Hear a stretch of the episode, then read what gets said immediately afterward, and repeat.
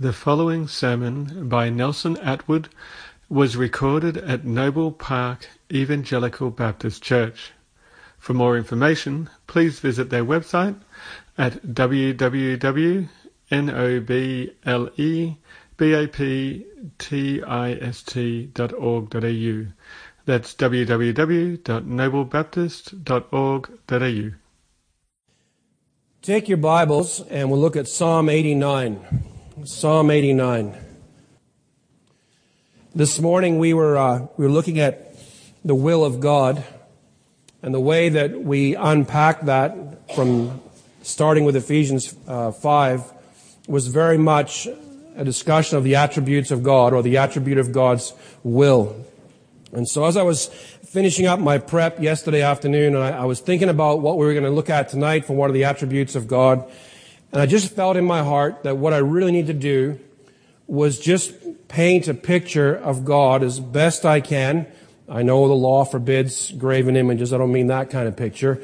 But give us a view of God that there is no God like our God. There is none that even comes close to comparing with him. So my goal this evening is for us all to see that there is no God like our God. This is one of the longest Psalms outside of Psalm 119, 52 verses. And we won't read the whole thing, but what I will do, excuse me, is I'm going to read from verse 1 down to verse number 18, and I'll sketch out the rest of the argument and what he's doing with the Psalm. And we're going to focus really on verses 5 to 18 and mostly on the last 5 verses of that, 13 to 18. But let's read together. And he says in Psalm 89, beginning at verse 1, I will sing of the loving kindness of the Lord forever. To all generations I will make known thy faithfulness with my mouth. For I have said, loving kindness will be built up forever. In the heavens thou wilt establish thy faithfulness. I have made a covenant with my chosen. I have sworn to David my servant. I will establish your seed forever and build up your throne to all generations. And the heavens will praise thy wonders, O Lord, thy faithfulness also in the assembly of the holy ones. For who in the skies is comparable to the Lord? Who among the sons of the mighty is like the Lord? A God greatly feared in the counsel of the holy ones, and awesome above all those who are around him. O Lord God of hosts, who is like thee, O mighty Lord? Thy faithfulness also surrounds thee. Thou dost rule the swelling of the sea. When its waves rise, thou dost still them. Thou thyself did crush Rahab like one who is slain. Thou didst scatter thine enemies with thy mighty arm. The heavens are thine, the earth also is thine, the world and all it contains. Thou hast founded them, the north and the south, thou hast created them. Tabor and Hermon shout for joy at thy name. Thou hast a strong arm, thy hand is mighty, thy right hand is exalted. Righteousness and justice are the foundation of thy throne. Loving kindness and truth go before thee. How blessed are the people who know the joyful sound. O Lord, they walk in the light of thy countenance. In thy name they rejoice all the day. And by thy righteousness they are exalted. For thou art the glory of their strength, and by thy favor our horn is exalted. For our shield belongs to the Lord, and our King to the Holy One of Israel. The psalmist asked the question 3 times, all in reference to the heavenly host answering the question. He says in verse 6, who in the skies is comparable to the Lord? And in verse 6 again, who among the sons of the mighty is like the Lord? And then in verse 8 he says, O Lord God of hosts, who is like thee? Who is like you, O mighty Lord? But it's also a question that the psalm writer wants us to answer for ourselves. When we look at the Psalms, we can say, who is like the Lord our God? Who can even be compared to the Lord our God? So beside his written use, which was designed for the worship and praise of God's people Israel in the Old Testament, we can also use this psalm as we work our way through it as reasons and grounds to just sit back or lift up our heart and our voice and worship and praise the living God. The thing that's surprising about this psalm, when you read that first part there, it just sounds so glorious and so joyful. But actually what the psalmist is doing is he's constructing an argument. And what he's doing is he gives it as he's setting up an argument where he's going to pray at the very end and ask God to remember his covenant faithfulness. Now, the psalmist prays an exposition in verses 1 through 18 about the loving kindness and faithfulness of God is the basis for a lament. In fact, if you hit 38 and you build this beautiful psalm of praise to God for his faithfulness and his loving kindness over and over again, those two terms are mentioned. And then he hits verse 38 and says, "But thou hast cast off and rejected. Thou hast been full of wrath against thine anointed." And you kind of go, whoa, what happened there? And what he does is he describes a terrible calamity that's happened in Israel and terrible judgment that God has brought against Israel. So what he does is he uses this great exposition of God's loving kindness and God's faithfulness. And then he says, what happened? Where were you when we needed you? And he laments this long lament in 38 down to verse number 48. And then he hits 49. He says, "Where are thy former loving kindnesses, O Lord, which thou didst swear to David in thy faithfulness? Remember. Remember, O Lord." He's calling God to remember his own covenant faithfulness to his people. And he says, How I do bear in my bosom the reproach of all the many peoples with which thine enemies have reproached, O Lord, with which they have reproached the footstep of thine anointed. And he finishes off verse 52, "Blessed be the Lord forever." And you see that change when he's going to have faith in God again. He's going to trust God again. So what's happening is this man named Ethan the Ezraite, and up at the top of your Bible, you should have a little heading there, a little title, "A Maskil of Ethan the Ezraite." He wrote it. And you say, why did he write it? He wrote it after some great and terrible event in Israel's history that gave them reason to think that God had indeed forgotten his loving kindness and faithfulness. Most likely, he wrote it after the fall of Jerusalem in 586 BC, and he wrote it as the grounds of lament and prayer, like we said. And in a sense, he's doing exactly what we were talking about this morning. We talked about praying the prayers of Scripture. He's going to God, and some of the scholars say you can actually pick out different pieces of other psalms that he's woven into this text here. And he's, in a sense, he's taking other psalms and saying, look, this is what we used to sing, Lord. This is what we used to say about you. Here's what you have told us about yourself. Your loving kindness and your faithfulness never cease. And he used it to build an argument, and he says, where are you? Remember. And he calls God to remember his own word and fulfill his own word to his people, which is exactly what we do when we pray Scripture. We say, Lord, you wrote this in your word. Lord, fulfill your word to your people as we come before you and cry out for you to do it. So most likely he wrote it after the fall of Jerusalem in 586 BC, and he wrote it as a lament for the people of Israel to sing. And I think there's another purpose here too, just woven into it. Not only do the people of Israel sing this as a prayer to God, but they sing it as a reminder of God's past loving kindness and faithfulness, and as a hope and a faith builder for God's loving kindness and faithfulness to come again. And of course, we all know the story, don't we? God left them in Babylon for 70 years under judgment, and then God brought them back and restored them back to the land and gave them back their place. Not all the way. They didn't get a king back until many years later, but he did give him back Jerusalem and the land. So, how do you unpack the psalm? Now, the first four verses are kind of an introduction. He says, I will sing of the loving kindness of the Lord forever, and so on. And then verses 3 and 4, if you notice, your Bible should have quotation marks on either side of that. I have made a covenant with my chosen. I have sworn to David, my servant. And the writer is recounting and recording for God, this is the covenant you made with David. There would always be a king to reign on your throne. And then he goes in this long, beautiful section from 5 to 18 where I want to focus on how the heavens praise the Lord. In verses 5 to 18, he expounds the loving kindness and faithfulness of God. Sorry, I lost my spot here. Then verses 5 to 8, he, the heavenly host, praise the Lord for his faithfulness and loving kindness. In 9 to 13, it's the faithfulness and loving kindness of God to all his creation. And then in verses 14 to 18, it's the faithful and loving kindness of God to his people. So I want to look at these three little sections right in verses 5 to 18. So he's expounding there the loving kindness and faithfulness of God. The word for loving kindness is the word chesed. It's a beautiful word in the Hebrew because there's no single English word that kind of fits like an equivalent to this one Hebrew word. It means an unfailing love, a kindness, a goodness, a desire, a zeal for the recipient of this love. It's mostly used to describe God's covenant love for his people. The chesed of God, it's his loving kindness, his grace, and his faithfulness to his people. And the other word he uses is the word faithfulness. And it's the word emunah, and it means the honesty or the steadfastness, the trustworthiness, the faithfulness and fidelity of God for his covenant people. In other words, he is absolutely to be relied on.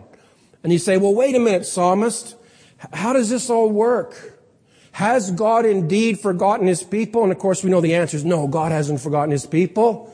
He's taken them to Babylon because they've been so addicted to idolatry for so many years. God will say, I'll take you out of there and I'll put you right in the plumb depths of the idolatry and depravity. And you're going to spend 70 years surrounded by non-stop depravity of the lowest and most basest kind in Babylon. And I will once and for all rid you of your addiction to idolatry. And the people of Israel will come back out of the land and they'll never turn back to idolatry again. They will be faithful to a degree to God for the rest of their days. They'll never go back to it. So God is working. In fact, God is exercising his loving kindness and his faithfulness to his people by giving them what they've so-called wanted for so long. So they're so sick of it that when they leave out of Babylon, they'll never go back. So God is in fact exercising loving kindness and faithfulness. Well, in verses 5 to 8, and what I want to do for us is just use this as a way for us to say to each other and to the Lord, there is none like you, O God. None like the Lord our God. In verses 5 to 8, the heavenly host praise the Lord for his faithfulness and loving kindness. Notice the noun phrase they use there. In verse 5, he talks about the assembly of the holy ones. In verse 6, he talks about those in the skies. And then in the second part of verse 6, talks about the sons of the mighty.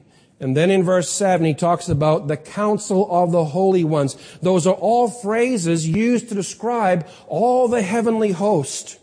These are the angelic forces living and residing up in God's heaven in spirit form. And he says to them, listen, who in the skies is comparable to you? In other words, of all the supernatural beings that you have created, who can compare to you? None.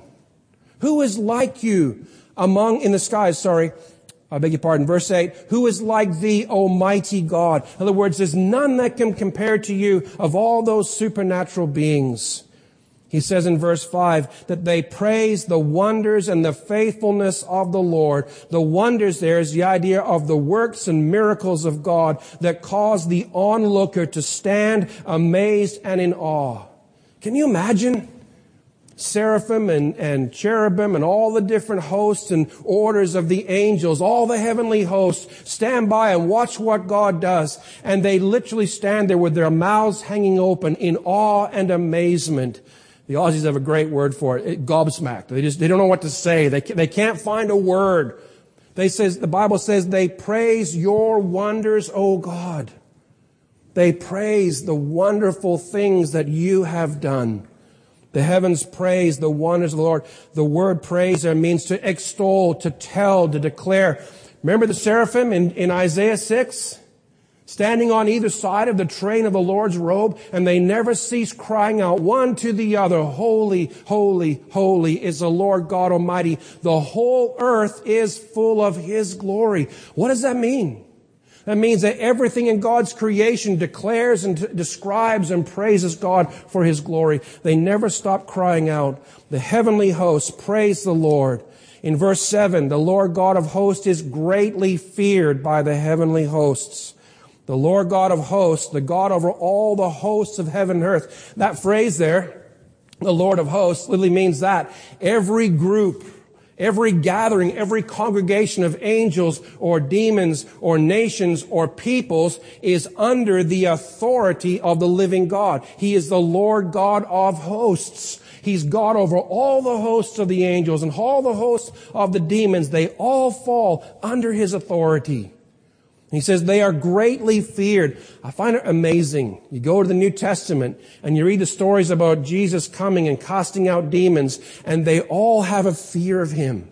They all recognize him. You're the Holy One of Israel. Have you come to torment us? They all recognize Jesus' authority over all of them. So he is the Lord God of hosts, and he is greatly feared. And the idea there is to be in a great and terrible dread and awe of, to be frightened of. So the whole host of heaven, seeing who God really is, seeing the majesty of who he is and the awesomeness of who he is and the wonder of all his works, the amazement of his majesty and his holiness and his glory, and it causes them to tremble in fear. I love again, Isaiah 6. And I never noticed it for a long time, but the seraphim take their wings, two cover their feet, and two cover their hands, I think it is, and then two cover their faces. Sorry, two their feet, two their faces, and two they fly. But they cover their faces. Why is that? And I think what it is that the sight of God in all of his holiness and all of his righteousness is so overwhelming that they can't even bring themselves to pull the wings back and look for a moment at God. They hide their faces in fear of God. That's our God. Who is like the Lord our God among all the supernatural beings in existence? None. Lucifer tried, one only tried, to exalt himself. I will be like the Most High. And God cast him down from heaven. Jesus said, I saw him fall like a star out of heaven. And he hit the air like a stone dropping. He fell. Took a third of the heavenly host with him. He tried to exalt himself. He tried to be like God. And it was made with a powerful impact. There is none like our God. There is no God like our God. Verses 9 to 13, the faithfulness and loving kindness of God to all of creation. You can just go through it quite quickly. He says, the Lord rules over the heavens. I was watching YouTube once in a while, and I started watching these tsunami pictures. It was really amazing. You see the water just kind of like go back and back and back and back. You think, that's gone a long way back. And people sort of stand there looking, and you can kind of see them scratching their head, wondering what's going on. And the water just keeps going back and back and back. And all of a sudden, the water starts coming back in again. And you see this incredible wave of water come up, and it hits the beaches and hits the houses and the cars and just throws. There was a huge Coast Guard vessel, and this wave of water picked it up like a toy boat and just tossed it almost like casually. Huge water. And you watch the one picture of the tsunami that was in Southeast Asia. I can't remember the exact country now. When it just wiped out and destroyed thousands and thousands of hectares, and many, many people died in it. And you see this huge wall of water just rushing through the city, and cars being towed away, and trees and buildings knocking over. And you can see people up on the high buildings, and they're filming with their cameras. And there was one guy, as he's filming, he's watching all this thing, and all he kept saying over and over again in English was, pardon this, oh my God, it's the end, it's the end, it's the end, oh my God, it's the end. I thought, isn't that amazing? And yet the Bible says that the Lord rules over the oceans. He holds them back. He stills the waves when they rise up. Our God is in control. The one thing that man cannot get his head around controlling is the power of weather and the power of waves. But our God controls it. There is no God like our God. The Lord possesses the heavens and possesses the world and all of its inhabitants. He created the north and the south. He created creation. And Tabor and Hermon, two mountains, shout for joy at God's name. Isn't that amazing? The rocks cry out in glory to the Lord. We were in a worship service one time, and the strangest thing happened. This fellow got up, and he was a school teacher, and he had this big rock. And he walked up the front with this giant rock under his arm, and he said, "You see this?" We said, "Yeah, it's a rock, man." And he said, "If we don't praise the Lord this morning the way we're supposed to, this rock will cry out." And he just plunked it down on the table. And he went back to his seat, and we all sat there. And, you know, it sounds really strange and a little bit, kooky maybe, but it was a really cool lesson. We are designed to give glory to God. And the psalmist says here, listen, Mount Hermon and Mount Tabor, they shout for joy at the glory of God, the power of God, the loving kindness and faithfulness of God to all of His creation. His creation cries out in a voice that we can't hear, but it worships and praises a God. There is indeed no God like our God. I want to focus for the end little bit here on verse 14 to 18, the faithfulness and the loving kindness of God to His people. We who trust the Lord, our God, for salvation are considered His people. So when it speaks in here about the people of God, that includes us by implication. We are trusting in the same God that's speaking about here. We trust Him through our Lord Jesus Christ. We have salvation, so we are His people. And we saw last Sunday night, he says here about the righteousness and justice are the foundation of God's throne or God's rule. And we saw last Sunday night that God's righteousness and justice, what they are. We could say very simply, His righteousness is simply this, His state of being in the right. His justice is the outworking of His righteousness. The Lord our God is a God who is right, who does right, and who makes others right. And you can actually see it right in this passage. Who is like the Lord our God? To whom will any of us be able to compare Him? God rules as the faithful King over His people. He rules as the King full of loving kindness over His people. Who is like the Lord our God? There's none. And yet somehow I think we treat God so flippantly and so carelessly, we fail to realize there is none in all of existence like the Lord our God. He's worthy and He deserves our praise. He deserves our love. He deserves our delighting in Him at all times and all places. In verse 14, he says, loving kindness and truth go before Him. And we said earlier, His loving kindness is His special, unfailing love, grace and kindness and goodness to His covenant people. God's love and His truth go before Him. In the ancient times, times of David especially, when a king was coming to a town, and he would come with some of his counselors and some of his mighty men. He might have a whole troop of soldiers with the swords and the spears and the shields and all that. And they're all mounted on horseback, and they come riding up to a town. And if they came suddenly to the town people might be terribly afraid. What's this king doing here with all of his soldiers and so on? And so what they would do is they would send a messenger ahead. He was called in the Greek a euangelion. It's a cool concept. And he would go and he would say, guess what, townspeople? Your king is coming. Your king full of glory and majesty and kindness and love and grace. He draws near. Prepare to meet your king. Remember John the Baptist? The voice of one crying in the wilderness, prepare the way of the Lord. He was going as a euangelion to prepare the way of God. So as Jesus came, they were ready to receive Him. And that messenger would go out and he would bring the message of hope and peace and love to those townspeople. Your king is coming, and He's coming in grace. He's coming in kindness. He's coming in loving kindness and truth. And you can see the parallel, can't you? The Lord our God is coming, and He's coming soon. He's coming in power and great glory. And He has sent us out into this world with the message of the gospel to tell the peoples, the nations, that our God is drawing near, and He's coming, and He's going to judge the people. But He first sends out a message of loving kindness and truth. And He says, in verse number 14, let's read again. Righteousness and justice are the foundation of thy throne. Loving kindness and truth go before thee. Who is like the Lord our God?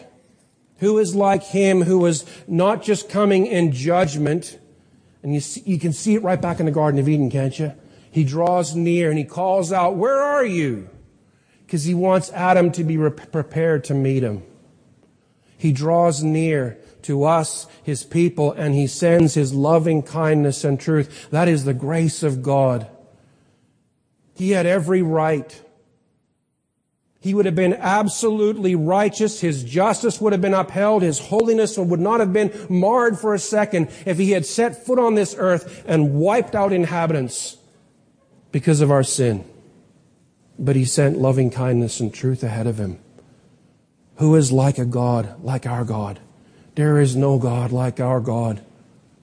You can't even begin to compare him to anything that you know and relate to.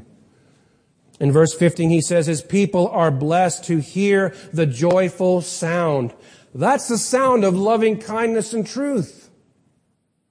Those people who heard that message, they are blessed. But the psalmist doesn't just say, blessed are the people. He says in verse 15, how blessed. In other words, you can't even calculate how blessed you are that God has sent a message of loving kindness and truth to you before he comes in judgment. That's a God like no other. And we are blessed like no other people in the world. And you know what, brothers and sisters? I have a library full of books. I have every blessing of Bibles and tools to study and time to study. I live in a country that allows me the freedom to study. I have so much, and I take it for granted. I fail to realize the immense blessing that God has poured out on me. Not just in the grace that he saved me, not just in the blessings of Bibles and study tools and all that stuff. Just the tremendous blessing of knowing the Lord Jesus Christ is my Savior. How blessed are we, and how quickly we take it so easily for granted. He said, how blessed are those people who hear the joyful sound. Who is like the Lord our God, sending loving kindness and truth before him, so that we may hear the joyful sound. Your King is coming, and he offers you terms of peace. What must we pay? Well, here's the deal. Every payment none of you can afford, but the King himself has already made payment in full. And he has heard, he has seen of the travail of his son's soul on a cross, and he said, it's enough. I accept the payment, and now I offer terms of peace to my people, if they will simply believe. Notice verse 15, he said, his people walk in the light of his countenance. It means that we walk in the light that shines from the face of the Lord our God, the light of the glory of God. Where is that to be found? In Christ alone, right? Let's take your Bible, stick your finger in the Psalms and go back to 1 Corinthians chapter 3, I believe it is. Or 2 Corinthians 3, if it may be. Yep, 2 Corinthians 3. 2 Corinthians 3:18. This is what it says. But we all, with unveiled face, beholding as in a mirror the glory of the Lord, are being transformed into the same image from glory to glory, just as from the Lord the Spirit. Let's keep reading. He says, therefore, since we have this ministry, as we have received mercy, we do not lose heart, but we have renounced the things hidden because of shame, not walking in craftiness or adulterating the word of God, but by the manifestation of truth, commending ourselves to every man's conscience in the sight of God. But even if our gospel is veiled, it is veiled to those who are perishing, in whose case the God of this world has blinded the minds of the unbelieving, that they might not see the light of the gospel of the glory of Christ, who is the image of God. For we do not preach ourselves, but Christ Jesus as Lord, and ourselves as bondservants for your sake. Verse 6. For God, who said, light shall shine out of darkness, is the one who has shone in our hearts to give the light of the knowledge of the glory of God in the face of Christ. That's exactly what the psalmist is talking about here. They walk in the light of your countenance. Countenance is the idea of your face. So the people of God have this tremendous blessing. We walk in the light of the glory of Jesus' face. We are privileged to be able to see the glory of God in the face of Christ as we read through Scripture. How blessed are we?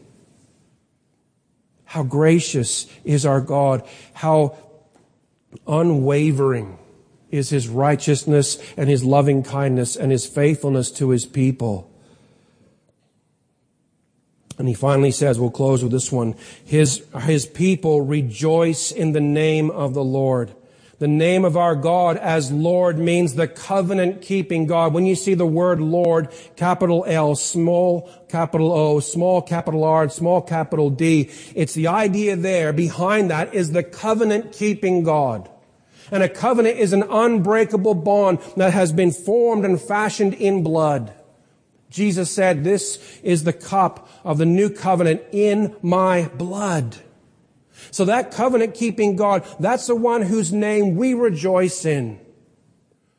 The Lord is the name we rejoice in. Every time we speak His name, our Lord, we're rejoicing in a covenant-keeping God. We're restating that we are in a covenant relationship with God that cannot be broken. That rejoicing He speaks of is not just a little joy. This is a joy that's wildly exuberant. And I don't mean something that's untoward or fleshly or anything like that. I just mean a pure, holy joy that is unrestrained in God. The joy that gets you to sit there with mouth hanging open and tears streaming down your face because you're just amazed at who God is and the God that we serve. It's a rejoicing with a great joy. It's a rejoicing with a shout of joy. The life of the people of God who've experienced His loving kindness and faithfulness is a life overflowing and abounding in joy. It's not merely joy for what we have gained. It is joy for what we see in God. The source of their joy is in His name.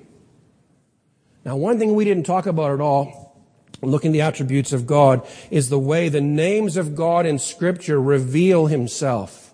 He uses all these amazing names, all these compound names of Jehovah that describe Him, all His characteristics. And you can do a great study. Go through the Old Testament. Look at the Hebrew words, all the words for the name of God. It's amazing how they unpack who God is and what God is like, just the names alone. And the psalmist says, they rejoice in the name, in your name.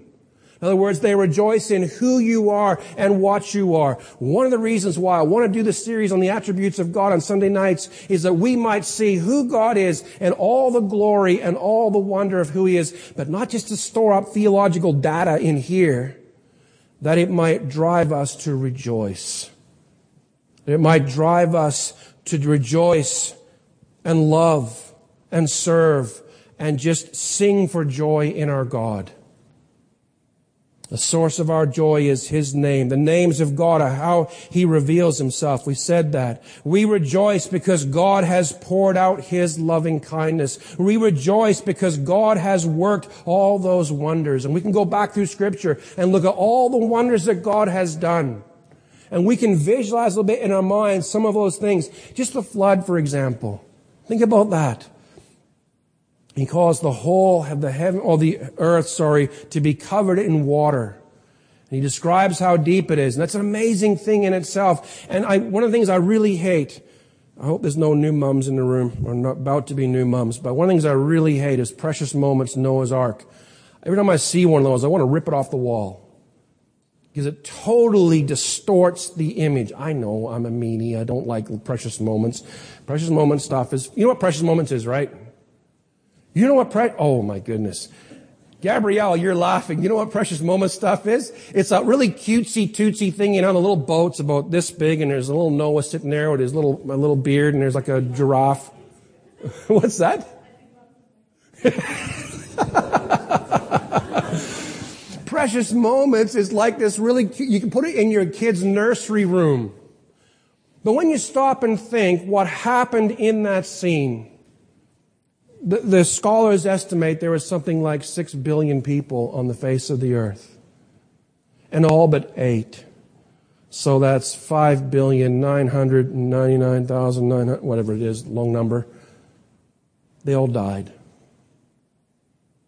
And God covered the whole earth in water as judgment. And the angelic host said they praised the wonders of what He did. That's the God we serve. That's the God that we love. The same God who accomplished the salvation of all his people as one man hung on a cross and shed the very lifeblood that he had. One man who was willing to be cut off from everybody and everything. He lost it all on the cross. And you know, brothers and sisters, we can try and somehow put ourselves in the place of Jesus and think for a moment about those words that he said, my God, why have you forsaken me? And not one of us can ever really know the full depth of what he meant when he said, forsaken me. So what am I trying to say here? This is the God that we have to deal with. This is the God that we rejoice in. This is a God who is so faithful to us that he's willing to allow his most precious Son to die on a cross that he might reconcile us to himself. And we look at this, and I just sketched through this really briefly, a few things here and there. But when we stop and stand and look at the foot of the cross and look up at the Lord Jesus Christ, or even better, look over the garden and see the stone rolled away and the grave clothes in a mess, but the face cloth folded up nice and neat where Jesus' head was, and we realize that's the God that we have to deal with. And we can truly say, brothers and sisters, there is no God like our God. Nothing even comes close. And we are of a people most blessed. How blessed are we who know and hear the joyful sound of the gospel and can flee to him for salvation and can rejoice in him all the days of our life. And one day this world will pass away and we will stand before the Lord, never again to leave his presence. We have a great God, do we not? Amen. Why don't we pray? I think the pizza's on its way. Should be here shortly.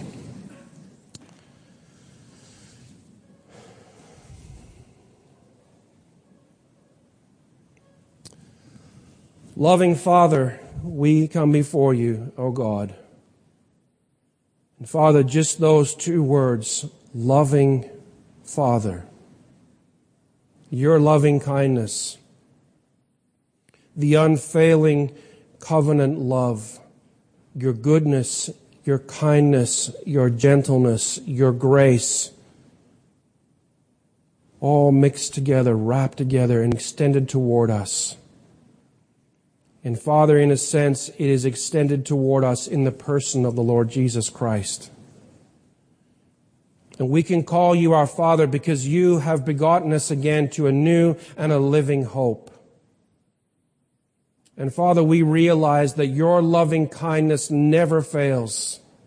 Your faithfulness is new every single morning, without fail. It would be easier, O God, for the sun to refuse to rise than for your faithfulness to cease. Father, we thank you. We bless you. We would worship you, O God, with joy. And Father, we would say, there is no God like our God. There is no God in all the hosts of heaven. There is no God in existence. There is only you, and there is none like you. Father, we thank you for the fact that your loving kindness and truth has gone before you. The gospel has been proclaimed in our hearing. And by a work of the Holy Spirit, you have awakened us to faith and repentance. You have enabled us to see the glory of your works and your wonders. And Father, we rejoice in your name this evening. Thank you, O God, for all that you have done. Father, thank you for this day that we've been able to enjoy together as a church, worshiping and singing and sitting with the Word of God open before us. Father, I pray, I plead with you, O God, for this church. I cry out to you, O God, that you would do a great work amongst all of us. Father, again, we ask that you would refresh and revive that love that we had when we first came to know you. Father, how easily it is that we have allowed the things of God, the wonderful glories of God, the wonders of the gospel message to be taken for granted. How easily do we put the worthless over the precious. Father, we ask you that you would do a great work in our hearts. Change us, O God. Cause us to repent of sin. Cause us to trust you fully and deeply, to walk with you every day, striving to see your will done in our lives. Father, we seek your blessing, and we give you thanks in Jesus' name. Amen.